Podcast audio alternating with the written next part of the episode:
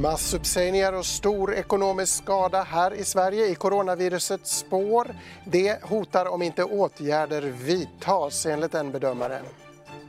Bopriserna stiger, men kommer det att fortsätta? Swedbanks Maria Wallin Fredholm analyserar läget. Och så ska vi få se det senaste från techvärlden. Ida Hansson Brusewitz på DI Digital kommer till Ekonomistudion. Varmt välkomna hit till Ekonomistudion. Det är tisdag den 18 februari idag. Stockholmsbörsen backar något denna dag. Oron stärks av att bland annat Apple förstås vinstvarnat. Ytterligare ett vedträ på brasan över coronaoron. Vi kan nämna kort att det finns vinnare också. Scandic Hotel som haft kapitalmarknadsdag går starkt, tydligen onötta av motsvarande oro. Men vi ska titta på ett klipp från i morse där vi diskuterade just Apples vinstvarning. Det såg ut så här. Vi ser ju som sagt då Apple, ett av världens största bolag, som vinstvarnar och många kommer ju komma i kölvattnet på det då när man har haft fabriker stängda och eh, försörjningskedjor som har störts under den här perioden. Då. Så i så mått mätt så kortsiktigt så ligger ju estimaten lite väl högt då, ehm, generellt sett. Och det, man får vara lite försiktig när man navigerar på börsen nu. Marknaden ser att det påverkar inte intjäningsförmågan för de här bolagen. Det påverkar nu det här kvartalet, men på lång sikt så påverkar det inte intjäningsförmågan och då påverkar det inte börsvärdet så mycket heller. Och det, det är förmodligen därför tror jag, att det får så pass eh, små effekter. Mm, det var DIs Magnus Dagel och Jonas Olavi som diskuterade den här potentiellt övergående naturen i coronaproblematiken.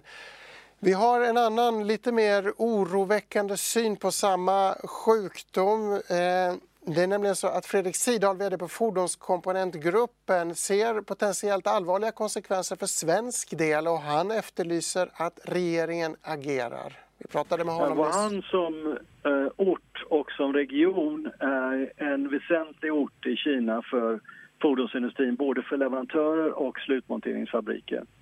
Och det är så också att den här industrin som vi verkar i är global eh, i den meningen att man levererar eh, komponenter till varandra över landets gränser.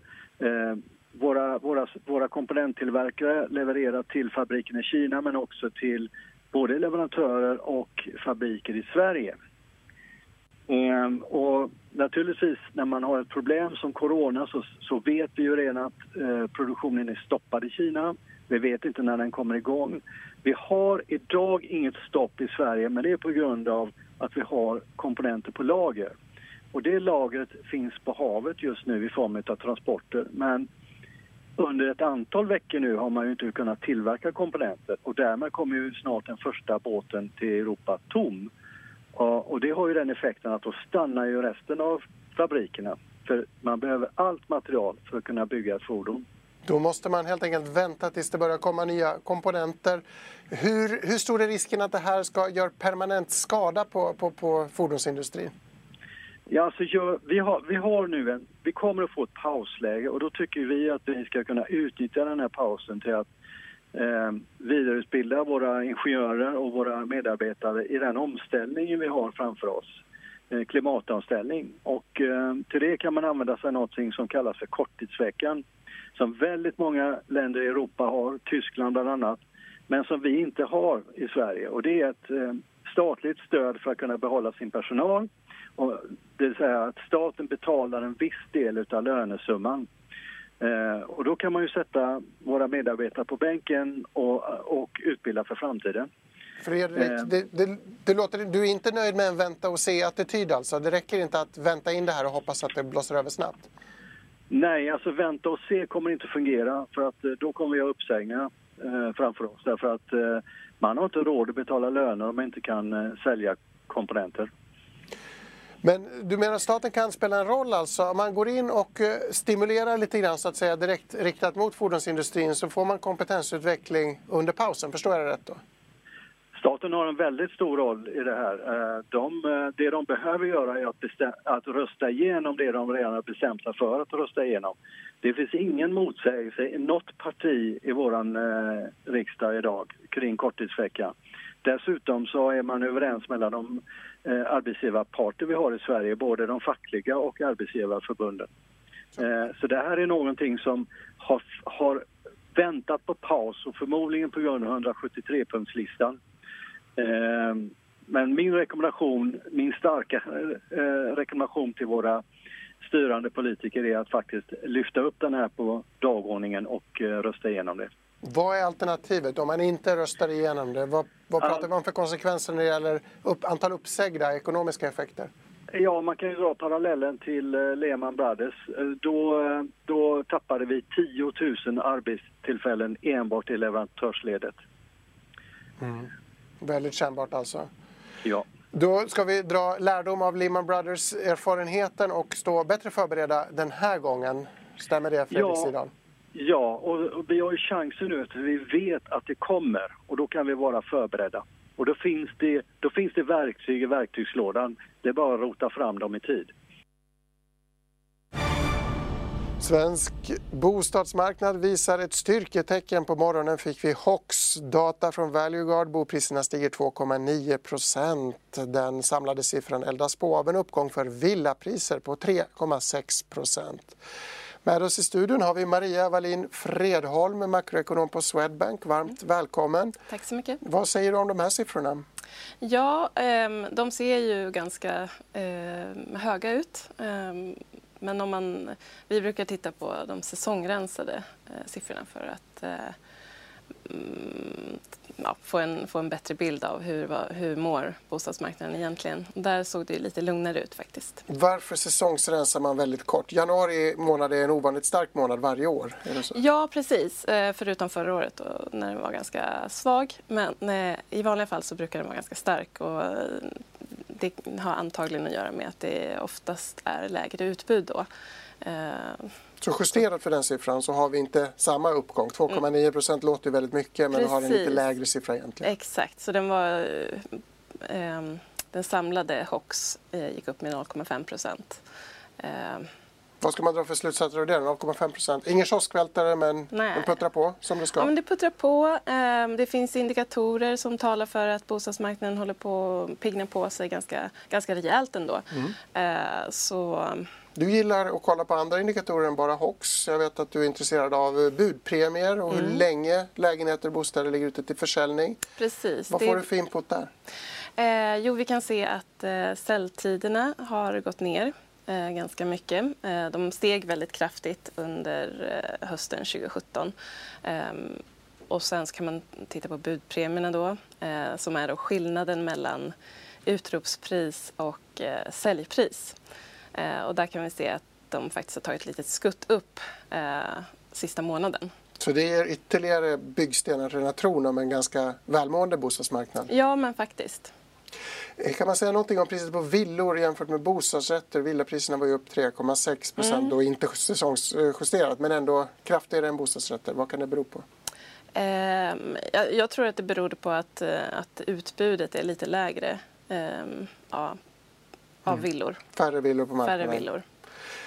Vi har haft en graf som har spelat lite grann medan vi har pratat. Om man ser hur den spikar uppåt, här kommer den, så ser man att vi nästan har nått eh, gamla toppnivåer från 2017. Vi kan väl poängtera att den här grafen inte heller är säsongsjusterad så man kan ta den med en nypa salt. Mm. Men vi börjar ändå närma oss gamla höjder, stämmer det? Mm. Jo men det, det, det ser snarlikt ut när man tittar på i säsongrensade termer också. Eh, så har vi faktiskt redan eh, kommit förbi eh, de gamla toppnivåerna. 2017 var vi väldigt oroliga för överutbud av mm. nyproducerade bostäder, mm. inte minst i Stockholms storstadsområdena. Mm. Har man ätit sig igenom det överutbudet nu eller hur ligger det till? Inte helt och hållet eh, tycker jag. Det, det finns ändå det finns ändå ett ganska stort utbud av, av nyproduktion. Eh, men det har successivt gått ner under hela fjolåret. Eh, och Mm. I och med att vi inte tror att bostadsinvesteringarna kommer att öka i samma takt som de har, gjorde under när vi befann oss i en högkonjunktur så eh, kommer det också ge stöd till eh, fortsatt eh, god utveckling. Så det är inte orimligt att, att vi når en ny högsta nivå är inte orimligt mot fundamenta, den svenska underliggande ekonomin? Nej, nej precis. Och framöver så ser vi också att Eh, vi, har en vi, vi tror att vi kommer ha en hygglig inkomstutveckling bland hushållen. Eh, vi kommer ha låga räntor för en lång tid framöver. Eh, och att det här utbudet då eh, håller sig på mm. successivt går ner eh, talar också för att, eller det stöttar ju bostadspriserna. Så vi tar ner eh, headline-siffran så att säga från idag. En, mm. en, en sober men betryggande stark siffra och prognosen är hyggligt god även framöver. Ja men precis. Vi tror ju att eh, bostadspriserna kommer att fortsätta öka i ja, cirka 5% per år i, för innevarande år och nästa mm. år då, som mm. är vår prognosperiod. Jätteintressant. Maria Wallin mm. Fredholm, tack så mycket. Tack så mycket. Ja, vid sidan av bostadsmarknaden så har vi fått en annan makroekonomisk pusselbit som kommer ifrån Riksgälden. Så här säger Mattias Persson, chefsekonom på Riksgälden. Den bedömning vi gör nu den ligger väl i linje med den makroekonomiska bedömning vi gjorde i oktober. Vi trodde vi skulle se en stabilisering om, i omvärlden och det har vi sett. Eh, vi hade en osäkerhet under hösten. Det gällde dels handelskonflikten Kina-USA. Där har vi nu fått till ett fas 1-avtal. Vi hade en osäkerhet som gällde Storbritannien och lämnandet av EU och Brexit. Eh, de två osäkerhetsmomenten är ju i större utsträckning nu hanterade. Det som har kommit till då, eh, det är på sista tiden, det är ju naturligtvis coronaviruset som är både tragiskt eh, för de som både påverkas direkt och indirekt. Och här är det ju liksom svårt att veta exakt hur effekterna kommer att påverka men det är alldeles tydligt att kinesisk tillväxt kommer att påverkas de kommande kvartalen. Sen hur pass mycket och i vilken utsträckning det här sprider sig påverkar även den globala tillväxten är svårt. Därför det beror ju mycket på hur det här eh, viruset utvecklas framöver. Ehm, så det är en osäkerhet som har kommit till. Är det för tidigt för att ta in den här dynamiken i de svenska prognoserna? Vår bedömning idag är ju med all den information som finns. Vår bästa bedömning vi kan göra i dagsläget det är ju att det här som jag sa, kommer framförallt att påverka Kina i dagsläget. Det kommer att påverka global tillväxt med någon tiondel framöver. Men hur pass mycket och hur det påverkar svensk eh, tillverkningsindustri, svensk export, ja det är ju helt oavhängigt, det är helt, påverkas helt av hur det här utvecklas framöver. Och det är lite tidigt idag. Jag tycker det är bra att, här, att vi följer det här, beaktar det här, men att landa i en hård slutsats hur det kommer att påverka svensk tillväxt och utifrån vårt perspektiv då, i förlängningen våra upplåningsbehov, det är lite tidigt. Utan vår obligationsupplåning, den ligger fast. Mm, det låter klokt att avvakta lite grann, men trots att corona inte är med i kalkylerna så är det en lite mjukare konjunkturbild ni ser nu, tolkar jag det rätt då? Ja, så vi har ju sett en utveckling som ligger väl i linje med vad vi såg i oktober. Vi trodde vi skulle se en stabilisering. Vi har sett det nu om man tittar på inköpschefsindex både i USA, Tyskland, Sverige, euroområdet att vi nu har fått en, en viss uppgång. Vi trodde också i oktober att tjänstesektorn inte skulle påverkas i samma utveckling. Och, och det har vi också sett så här långt. Men för svensk ekonomi, ja, svensk ekonomi fortsätter att växa långsamt. Vi har skrivit upp prognosen någon tiondel för 2021 men jag tror att den större bilden är att svensk tillväxt kommer att växa långsamt och det kommer att ligga under de historiska genomsnitten. Hur påverkar den här långsammare tillväxttakten statens behov av att låna pengar? Ert dagliga arbete på Riksgälden så att säga. Vi har ju en omläggning från ett stort överskott 2019 som delvis var drivet av att Riksbanken valde att, att återbetala en del av den upplåning vi hade gjort för eh, valutareserven. Samtidigt har vi en situation då i vår omvärld där ett 60-tal centralbanker under hösten och fram till idag har sänkt eh, policyräntor, reporäntor.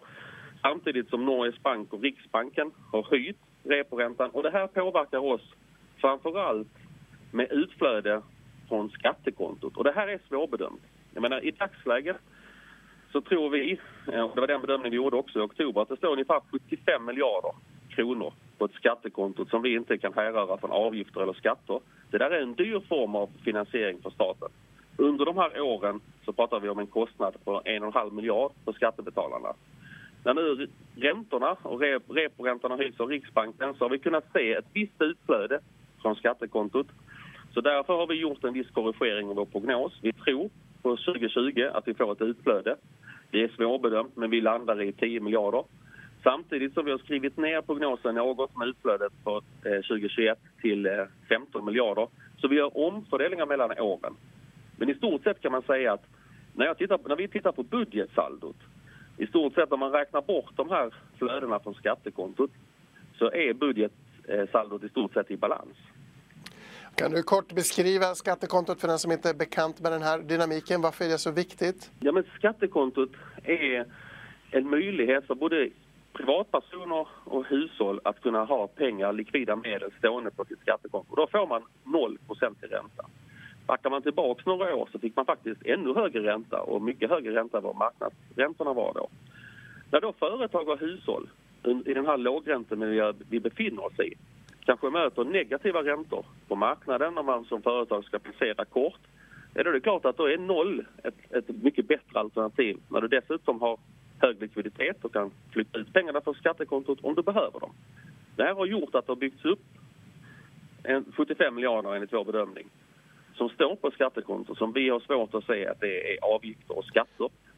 Som sagt, det där blir en dyr upplåning för vi hade kunnat låna billigare mm. Eh, för staten än eh, de här noll som eh, man numera då betalar i ränta.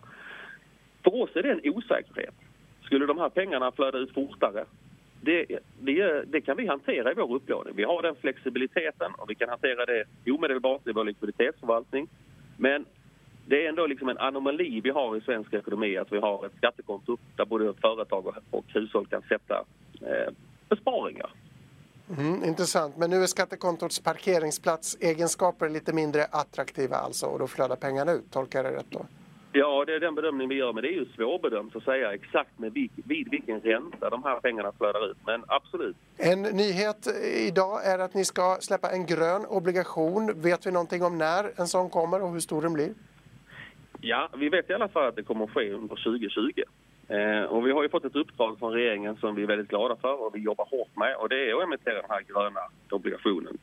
Vad vi arbetar med just nu det är ett arbete som leds av regeringskansliet, Finansdepartementet, Miljödepartementet och det är att ta fram det här gröna ramverket för den gröna obligationen. Vilka budgetposter i eh, statens budget ska den här gröna eh, obligationen finansiera? Det är viktigt att vi kan koppla likviden från obligationen till utgifter, gröna utgifter i statsbudgeten. Mm. Och allt det här förberedelsearbetet är viktigt. För det är viktigt för förtroendet för staten som eh, med miljömål och klimatmål och det är viktigt för oss som emittent att ha ett högt förtroende. Så allt det här förberedelsearbetet det går ut på att verkligen säkerställa att vi får en grön obligation, att investeraren vet vilka utgiftsposter den kommer att finansiera och eh, att vi också kan utvärdera det här framöver. Så det här är ett väldigt viktigt bas vi gör för den här obligationen. När vi har landat där, då kommer vi att veta hur mycket vi ska emittera och då kommer vi också kommunicera det framgent när det här har blivit tydligt. Men just nu pågår arbetet med ramverket. Då ser vi fram emot fler detaljer längre fram gällande den gröna svenska statsobligationen. Tack så mycket Mattias Persson. Tack så mycket. Ja, mycket snack om Apple idag, men nu ska vi fokusera på några andra techbolag och techentreprenörer. Varmt välkommen Ida Hansson Brusewitz, nyhetschef Tack. på DI Digital. Jag tänkte vi ska snacka lite om Jeff Bezos och Amazon. Men först Atomico, Niklas Sennström har ni skrivit om nu på morgonen. Ja, det är spännande. Niklas Sennström, Skype-grundaren, han har ju startat det här Atomico som investerar i techbolag. Och eh, de har då nyheten att säga att de har rest den hittills största techfonden i Europa på 8 miljarder. Jättespännande. Vilken typ av investeringar ska man då rikta in sig på? Större bolag eller är det små bolag man letar efter i en sån stor fond? Ja, det är nog något större bolag. De eh, siktar mycket på tillväxt. De säger att eh, de investeringar de gör ska få ungefär 10 gånger pengarna det låter ambitiöst. Vilka är nyckelpersonerna i det här? Jag har hört att Sofia Benz spelar en roll. Precis. Sofia Benz eh, är ju känd inom techvärlden. Hon var ju chef på Spotify och eh, hon har även eh, investerat själv. Hon fick rätt mycket pengar efter sitt Spotify-äventyr. Hon är då Nordenansvarig på Atomico ute och letar investeringar häromkring. Mm. En annan svensk som ni har skrivit om det är Carl-Johan Persson förstås, H&M's eh, mångårige VD och arvtagare. Han är beredd att, eh, är på väg att lämna över eh, ledarskapet i H&M nu och satsa allt mer på tech och investeringar. Precis. Jag har ju varit här tidigare och spekulerat så här, kommer han göra Kristina Stenbeck och fokuserar nu mer på sina egna investeringar. Men det jag har fått höra är att han kommer ha fortsatt fokus på H&M när han går över som ordförande. Han håller på att skola in den nya VD nu. Men eh, han har ju lagt eh, en stor del av sin förmögenhet, han är väl god för ungefär 20 miljarder själv. Men ungefär 600 700 mm. miljoner har han lagt i startups genom två olika bolag. Och, eh, det är en spridd portfölj. Det är allt från till exempel så här, Orbital System med smarta duschlösningar för att spara vatten till eh, Kivra, det här digitala brevlådeföretaget. Ja, intressant. Ska vi runda av med Jeff Bezos, Amazon-grundaren. Han har sålt Amazon-aktier på sista tiden och eh, nu har vi beskedet varför han ska rädda världen. Exakt. Eh, vi har ju sett att när Amazon-aktierna har gått bra så har han sålt för jag tror 5 miljarder på, inom loppet av ett par veckor och vi var lite så här, vad ska vi med de här pengarna? Och sen så på Instagram så postade nu att han startar det här Earth Funds. Han ska rädda världen helt enkelt.